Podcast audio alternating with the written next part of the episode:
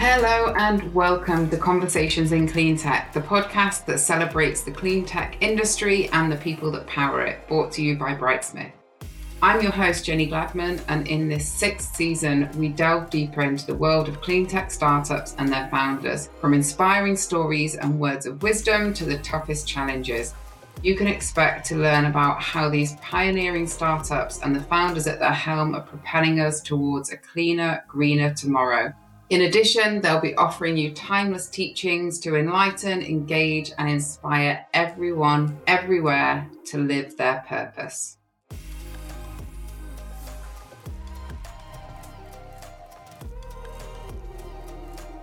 So, today's guest is an extremely interesting person. He started his first business to pay his way through university. He is a serial entrepreneur, father of two, and quite literally runs hundreds of miles for fun, which is uh, an interesting concept to me. Um, so today's guest is the founder and CEO of Undo Carbon Removal, Jim Mann. So, for those of you that are not fam- familiar with Undo, they've developed pioneering carbon removal technology that can capture huge amounts of CO2 from the atmosphere. So, I will let Jim tell you much more about it. I think he's a lot more well positioned to do that than I am. Um, so, Jim, welcome to Conversations in Clean Tech. Thank you. Yeah. So, so what what do we do? Um, very simple on the face of it. We we spread um, basalt rock, certain types of basalt rock, around agricultural land, which has sort of two sides to that. And I won't go too deep onto the science unless you want me to. But um, there's a chemical reaction with the the, the rock which releases um, minerals and also captures CO2. So it's carbonic acid, which is a combination of water and CO2. And when that reacts, we get bicarbonate ions. That's our permanent carbon removal pathway. We'll go down to the oceans where it's stored. And the other side of that equation releases calcium, magnesium, phosphate, potassium, all um, things that you and I would think of as fertilizer. So we get a double whammy from this. We get a benefit to agriculture and we get carbon captured. The big the big thing for me is that it uses existing infrastructure. So it's a byproduct of the mining and quarrying industry that we use, and um, we can use existing equipment for the spreading. It co deploys on the land, so it's not taking up land, it, it uses land that's already being used for agriculture and um, delivers benefits to everybody. So we can get this to scale potentially really, really quickly, and that's what we're aiming to do at Undo. Um, not all as easy as it sounds really hard to measure things in open systems. And that's what we spend a lot of time doing is understanding how to measure this, how to do good MRV, and to be able to demonstrate the, the carbon removal that is occurring and, and to, to demonstrate that to the level that we can now get carbon credits for this. And that's taken us uh, two and a half years' work um, with a really good science team. Fantastic. Um, and I think what people are always interested in is the the why. Why was it that you decided, or you know, was there a moment of inspiration? You thought, I'm going to start a company that's focused on climate tech, solving the climate crisis. Was there a moment in time? Was that something that built up over the years? Why are you doing what you're doing? Yeah. So for for me, this this goes there's a thread that goes right through my life. So my, my, my degree was in ecology. I never used the ecology. I drifted onto an entrepreneurial sort of track for my career. Um, but I've always had that that going on. I've had a permaculture garden at home. I've had I imported a, a heat pump probably in I think it was about 2000 and uh, had to get CE approval on it and get it connected to my house and things. So so I've always had this sort of climate thread through my life, but kind of thought naively now when I look back on it that this was somebody else's problem. This was a government problem to solve, and you know we could count on on, governments to to to start tackling climate change in a meaningful way. I became increasingly sort of, uh, um, I guess, lost confidence in confidence in that happening over over the years, and eventually decided this is something I had to work on. Um, it became something that was just eating me up. And I got the opportunity sort of five, six years ago to work on whatever I wanted to. I didn't need the income for a short period of time, a couple of small exits from other businesses. And uh, I started looking at where I would fit into that. The ecology drew me to tree planting. Tree planting doesn't scale to the level we need. We need it, don't get me wrong, but it's not going to fix climate change. So I then started looking at other solutions, and, and enhanced rock weathering became the one that I became obsessed with and um, wanted to take from the lab into the field and to scale up.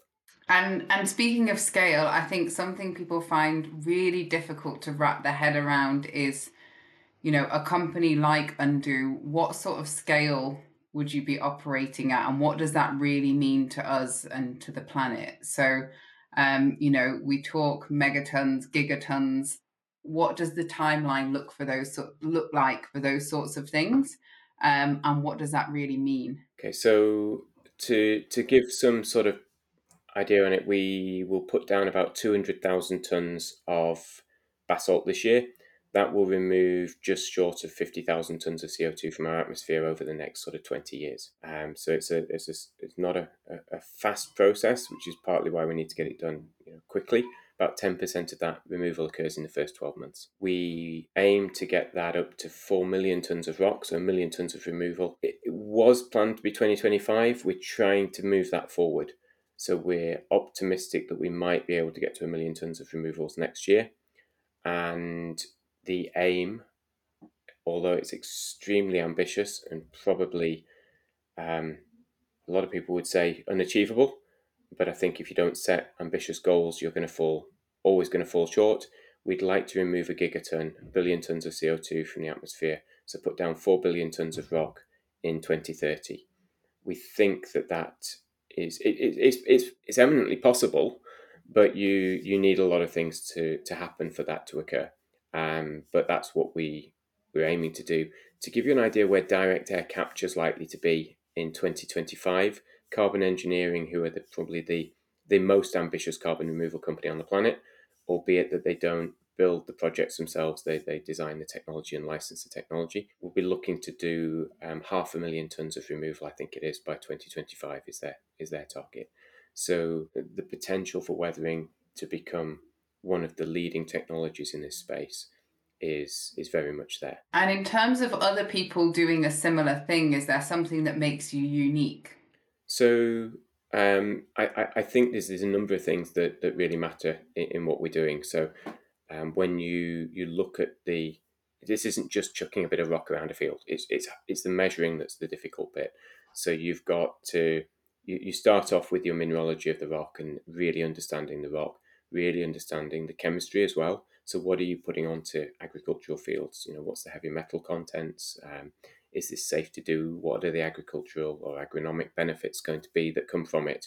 Because that's obviously part of the equation is how does this benefit farmers? And then tracking it through being able to actually get all the data you need to be able to certify a carbon credit is, is, is hard and we need to make sure this is high quality carbon credits and then your MRV into the future.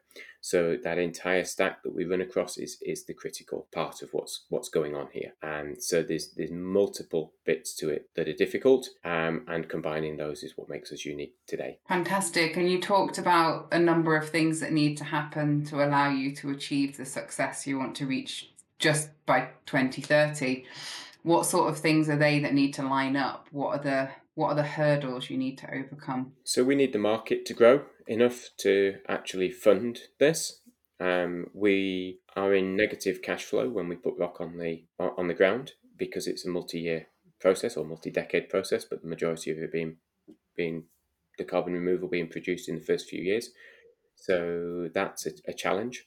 Um, they're probably the two the two biggest ones now. If you'd asked me six months ago, I'd have said that the science was still needed um, some breakthroughs. We've got those breakthroughs now, um, and the technology for for the tracking is really robust. The methodology is are now there. The first methodologies are out. They they probably will improve over the coming years, um, and will probably exceed the standards within those methodologies. Um, but um, yeah, it's all a, a, lot of the components are falling into place. The the big challenge will be uh, financing this through sales and through futures contracts and things like that. And in terms of the capital you've raised so far, how has that experience been? It's a uh, the entrepreneur's kind of dream and nightmare all at the same time. So it's been it's been messy for us in some ways because we started off as a future forest company and this was part of future forest company we went through a demerger to separate the two because they were sort of heading in different directions. So we'd raised money, a couple of rounds of investment in Future Forest Company, and um, then then demerged, raised a significant round of investment at the back end of last year in not a great climate, although it's certainly not improved any since. Um, so um, I'm glad we raised when we did, although it would have been probably smart to raise earlier. Um, and it was, yeah, it's been, it's not been easy, I wouldn't have said, but I also don't think it's been too hard. It's not been not been the worst fundraisers I've had to do in my career. Well, that's good. Um, and something I'm always interested in is the psychology, the being an entrepreneur. It's it's the one of the most exciting things you can do with your life, but also sometimes it's a bit lonely, and and those setbacks fall on your shoulders more than others. How do you keep yourself focused and motivated and positive? I think with I think with working on climate particularly, it's the first time I've worked on something that I'm really, I guess, um, connected to, and and that feels different. And I'd never sort of understood, you know, there's this Silicon Valley thing of do something that you're passionate about. And I was like, oh, it's just enjoyed build, building businesses. It's quite exciting to be building businesses. I tried investing at one point, and I didn't get the same buzz. That you, you just you, you you're on the edge of it. You're sort of you know might be giving a bit of advice, but it's not the same as having having the pressure come on onto you yourself. So i think that that for me is is part of it. I like the i like the excitement. And so i think it's kind of a natural a natural fit there. And the pressure's all part of that. It's all part of what you've kind of signed up for. So i i quite embrace that. I quite enjoy that. Maybe that's it then. You're just naturally driven by that kind of pressure and battling the tough times to get to the better times yeah, and I, th- I think I think certainly with the climate business, though, you know, it's so important that we get this stuff happening. It's just this is, you know, above all else, there's there's nothing there's nothing else to be working on as far as I'm concerned. I, it has to be climate for me. This is the problem of our time, and and it is an existential threat. And I still think that the vast majority of people are living in blissful ignorance as to how fast this is coming at us and the scale of the problem that we have to tackle. And and once you once your eyes are open to that, I, I think it you, you can't close them again. You know you, this is it, you're you either have to willfully ignore that or you have to do something about it and for me that's do something about it couldn't agree more and i think when we spoke before we talked about the people in your business and how exceptional they are and for me, um, a lot of my time is spent talking to people who either have founded their own business or are certainly senior within companies. And I think, you know, any company is only as good as its people. You can have the most incredible technology, the most incredible science, but if you don't have the people to deliver that and make it happen, it won't succeed. So when looking at the people in your business, what sort of challenges have you faced there in terms of finding the right people or motivating those people? And making sure that you've got the strongest team you can have? So I think we've been extremely lucky um, with the people we found. Um, we have an amazing team, really amazing team, and, and, and strength in, in, in depth that I couldn't have even imagined as, as getting. Um, and I don't I don't fully understand that. Um, it's not something I've managed to to build in this way always in the past. And I think part of that is that we we we hire for values, we hire for um, mission, and and that means you've got a common bond from from the start. I mean, clearly, we look for, for for talent. Clearly, we look for you know smart people who who can who can learn new things and bring skills to the organization that we don't have. But I think there's there's something very special in in that joint focus and mission that you're that you're aligning to. From your side, what what what what creates that sort of team? I, well, I think something that I hear very often in this sector, and and for context, for for you, you might not know, and the listeners that don't know, I recruited in financial technology for a decade before I did this. So I have a, a different perspective. And I think shared purpose, a shared mission, and a shared goal is actually quite common in lots of companies when it's at a company level. But I think in this sector, because it runs much deeper than a company, and mm. it's a you know it's a global challenge and a mm-hmm. global shared purpose so if you can hear the thunder, it was summer when we started yeah. this podcast recording, and all of a sudden we've gone through three seasons, and now it's thunder and lightning. Um, but the um, yeah, I think there is something really special when everybody's united in a common purpose, and it's exactly the same for us. It's the reason that we chose to set Brightsmith up was to make an impact in this sector through using our skills I'm not a scientist, I'm not an engineer. I wouldn't be much use on that side of things, but I know people and I understand search. And I think having done the same internally, we've built a team of people who all want to pursue a career in executive or leadership search, but are absolutely fundamentally committed to doing it with purpose. Now, I'm certainly not detracting from any other sector, but this is one that just has undeniable purpose.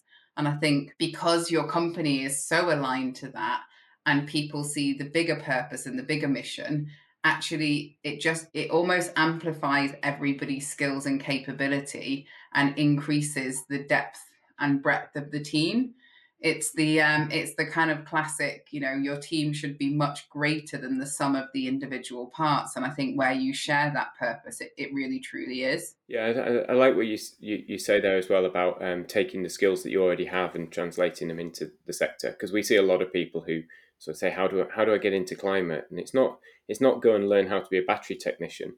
It's it's what skills do you already have? Bring them across because desperately need those skills, or, or maybe not us right now, but but some some organization, some company in climate needs those skills that you already have, and and and just bring them bring those those skills. Don't don't look at your skills and sort of say this isn't climate skills. Everything's climate skills. We've got to build companies. We've got to build really big companies in in a space of time that we've never built companies of that scale before. So that means every skill that exists in any company is going to be required. So bring them. It's, it's kind of the view. Yeah, absolutely. In fact, funnily enough, the hour before this, I was on somebody else's podcast, sat on the other side of the fence, and we were talking about exactly the same thing. The fact that you hear the word clean tech and you think, I need to be a techie. You hear clean energy, you might think, I need to be an engineer. But the fact is, you don't actually need to be any of those things. And you really touched on it there we want the best lawyers in the world negotiating the contracts. We want the best marketeers amplifying the voice of these organizations. So every single person that makes an organization more powerful or more efficient, if that's what you're good at, actually takes takes things forward a step. And I think you can't underestimate how important it is for every single person um, at every level level of the organization to be united in that mission. I completely agree. Yeah. So, speaking of missions, um, you knew I was going to spring this on you, but something that we um, have spoken about before is your love of running, the, the real life Forrest Gump. Um, and I, I find it fascinating. I'm a self confessed not great runner. Um, I'm a five, potentially 10K girl.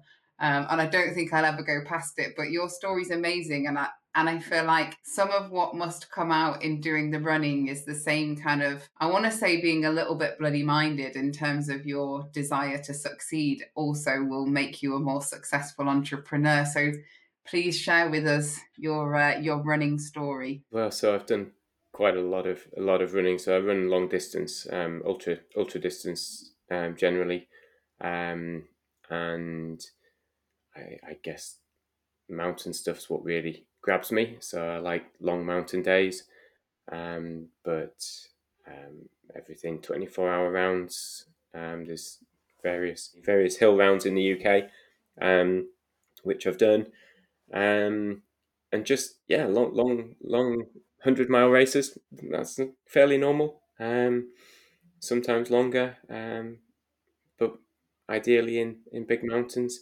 Alps or, or, or UK's UK's little mountains can be quite entertaining. Um, they tend to be a bit more unpredictable from a weather pers- perspective. So um, challenging in different ways, I guess. But yeah, I enjoy enjoy the the, the mountains and, and long days out. And what do you get out of it? Like, is there a real sense of achievement at the end, or is it really along the way that you just truly enjoy what you're doing? I, I think there's oh, there's times you don't enjoy it. Definitely don't. There's times when okay. it, it's not enjoyable.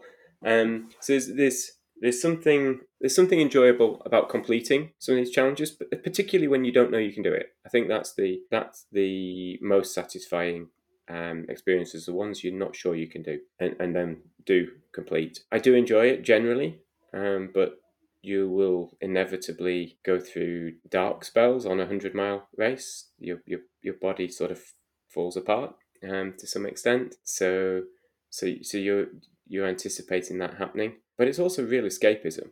Um, there's there's something there's something very peaceful about being in the mountains at, at, at night and finding your way through through that landscape and you can't really be thinking about i do sort of think about work quite a lot when i'm running but you can't always be thinking about work if you've got difficult navigation to do in the night at night in mountains you you, you you're fairly focused on on what you're doing so so there's definitely an escapism thing and i won't take my phone i mean that's one of my my, my rules and i get in i get in trouble sometimes for that at home um that i won't just won't carry a phone even if i'm out on my own in the mountains i just I don't want that connection. And and, and the argument is always, well, just turn it off. It's like, yeah, but it's still there. It's it's it's with me, and I want to be disconnected from work, not accessible, not tempted to check emails, not tempted to check messages. It, it's it's it's that's my time. Once I've once I've left my phone and gone out into the mountains, that's I, I, I'm I'm totally out of office. Maybe that's it. Maybe that's the kind of the the down to the up everyone needs their reset um, and i touched on there the kind of comparisons in traits but i i like to ask um, everyone who's founded a business and has been successful um, what kind of traits that you think are, are important for an entrepreneur to have to be successful? So I, I think it takes all types. I mean if you look at successful entrepreneurs they, they, there is no there is no model. Um, people often look to your your swashbuckling sort of Richard Branson characters, but they're not typical. They just stand out because of their their media presence and and things. I think so. There's definitely something in in tenacity and and in keeping going because it's hard. And I think every founder you speak with acknowledges that. Um, it's never it's never easy. It's never straightforward, and and, and there's lots of setbacks along the way. So you're trying to do something hard and, and being prepared to, to keep going when it's tough, I think is a, is a key is a key trait. I, am sure there's a ton of others that, that, that really contribute, but I, I think the way I would frame those is more by recognizing an ability to, to be quite challenging to yourself and to understand what you're not good at and be prepared to rely on other people to do the things that you're not good at and, and always find people that are better than you at everything they do. And, and that's one of the things I really love about the team we have now is you, you look across the team and we have really talented people in, in so many roles that they're all doing a better job than I could possibly do of, of, of what they're doing. And that's really satisfying because you're never looking at their work sort of thinking, are they, are they, are they doing this right? Could I should I should I pick this up? And I think recognizing that is actually something that, that takes probably a bit of practice actually, as well as ability to reflect on on what you're not good at. And I think quite often people that start their own companies have an element of control freak in them as well, and it's there's a, a lesson learned to relinquish control and as you said put other people in charge of really important aspects of your business which are critical to its success um, and and to trust them. Yeah, and, and to let them get on and do it. Because I think, um, and I find that very easy with really talented people.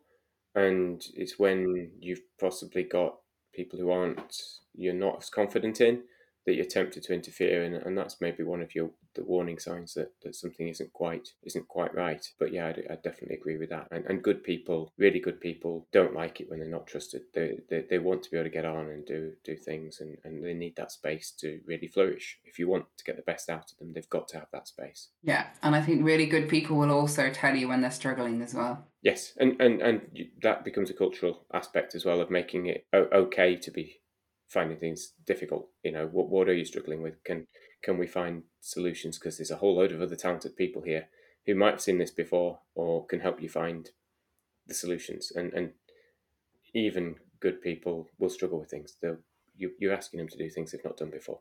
So I, I completely agree with that and, and that's part of the openness that's that's essential as well. Um, and thinking of our, our listener base for this series, given that the series is exclusively focused on founders of companies, for those people out there that are thinking about this or considering uh, founding their own business, is there any advice you'd have to them? It can be the positives, it could be the pitfalls to avoid, but you know, if you could give them a couple of tips before they start off on that journey, what would they be? So to, to get on with it would be the first one because um, I think if they're thinking about doing it, so if they if they if they've got that itch, then just do it. You, you, there's no there is no playbook. There is no not a lot of advice. I think I can I can really give on how to do it, what to do, but but just just do it. um, because you see a lot of people who think they want to do it and, and spend a long time procrastinating and finding lots of reasons not to do it. Ultimately, just just try, see what happens. Um, and what's the worst that can happen if you if you set things up properly and structure them properly? You can cover your downside risks pretty effectively. And I, I think then talk to lots of people.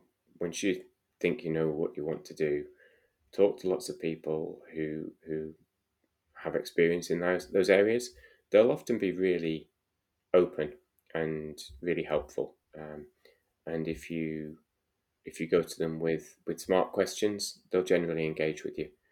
And that doesn't matter whether they're a scientist or a, or, or, or somebody who's already an entrepreneur or or, or whatever it is. Um, I think if you've done your research, if you and you go to people with smart questions, they, they generally engage with you. Yeah, I couldn't agree more. And I think this community, more so than any other I've been a part of, there's there's incredible networking events. There's a real sense of community, and there is just a sense of people wanting everybody else to succeed and needing everybody else to succeed. I think that's a that's one of the key things.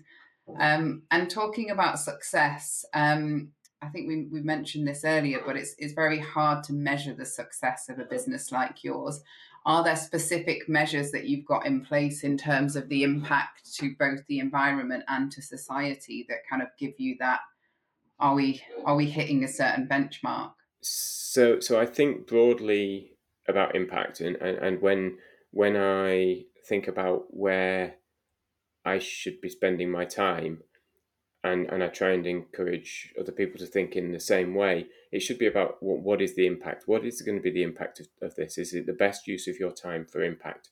Now, how you define impact is a different, different, different question, different measure. In in our case, the measurable impact of what we do is tons of carbon removed, but there are a whole host of other benefits that come alongside that in terms of reduced inputs, um, improved yields, um, better life outcomes, we're starting to do some work in sub Saharan Africa. And the impact there on, on individual life um, outlooks can be huge for, for small, you know, two or three acre farmers. If you can increase their yields significantly, which in some areas we can, that can change their lives literally. And so um, that impact's much harder to, to put a finite measure around but almost easier to see on a case by case basis. So I think, yeah, the measurable one is, is tons of carbon removed, and we, we have some you know very clear goals set by the IPCC that we collectively need to be hitting, and we need to think about our contribution towards that and how much we can we can remove as an organisation.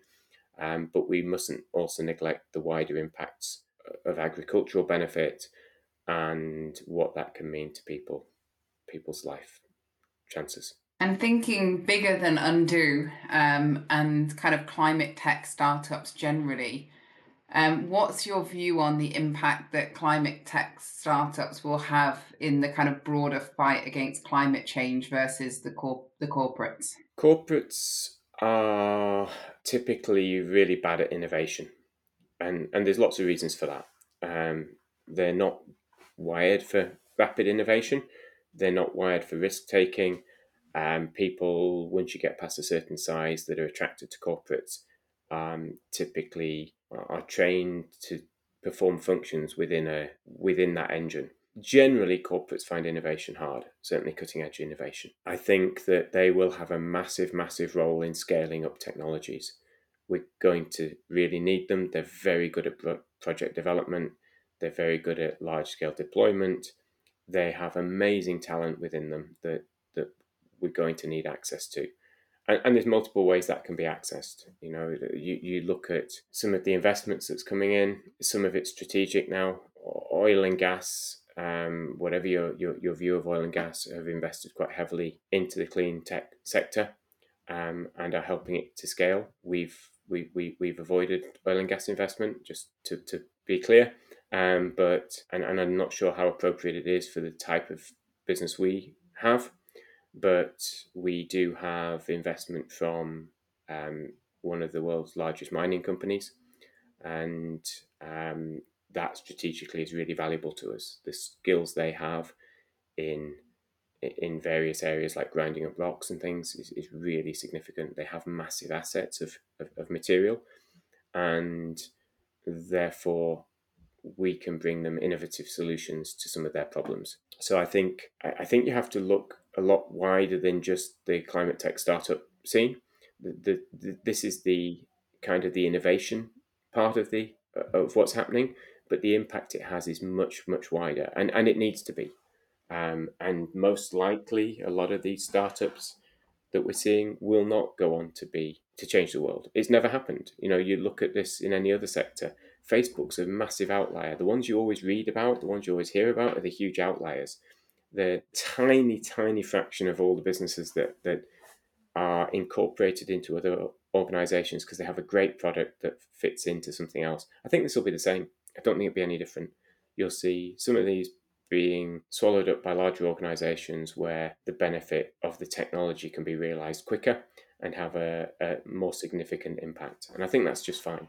And, and we should embrace that rather than um, there seems to be a little bit of a narrative around corporates being bad in this space because of the historic emissions and startups being good, and, and the two need to come together um, if we're going to really get the benefit. Yeah, and we're seeing more and more really interesting joint ventures, collaboration, and I think it has to happen. And everybody, in the same way we talked about the the individuals in a company being more powerful together, the companies themselves collaborating become more powerful together. So that was actually going to be my last question on trends. I guess that's probably a trend in itself that we just touched on, but kind of final thoughts on trends for the sector and what you can envisage over the next few years. So I'm, I'm, I'm quite I'm quite nervous because of the general funding landscape. We're seeing a big drop off in in later stage funding, and that that worries me to an extent. I think that probably means that we will see more more startups get swallowed up quicker into bigger organizations. I, I don't think that means that, that, that what they're doing isn't valuable. I think it'll it, it it'll just be realized in a different way. And I think we will see far more of the the corporates start having to address their their climate problem. And I really hope we'll start to see more legislation in this space. But the legislation won't come until we've already invented the solutions. Um, they they'll they'll follow once we can show them the solutions exist and that legislation makes sense. But if we're looking for people to legislate when there aren't solutions, it's just not going to happen. No, no, no one in their right mind is going to start insisting that people offset all of their emissions, for example, when with, with, with something that's got a permanence, you know, SBTI sort of talk about we think it's going to be a thousand year permanence, but you can't do that to, to companies when it's costing six hundred dollars a ton plus for that removal. And and no legislator in their right mind is going to do that. So we will have to come up with the solutions that actually empower legislators to then make this mass market proposition. I, but I but I think that's happening. I certainly hope it's going to happen, and I hope I'm not just living in in, in some utopian future in my head where where where that happens. Um, but it, it needs to happen if we're going to keep a habitable planet. So I think the pressure is going to ramp up, and hopefully that creates a real opportunity for, for innovators. Yeah, I couldn't agree more. Well, thank you for that. Uh, thank you for your story and for joining us today. Um, and we wish you every success in reaching the uh, the targets that you've set yourself and continuing to uh, to run across, I'll say the country, but probably other parts of the planet as well. But yeah, thanks a lot for telling your story, Jim. Thank you for having me on.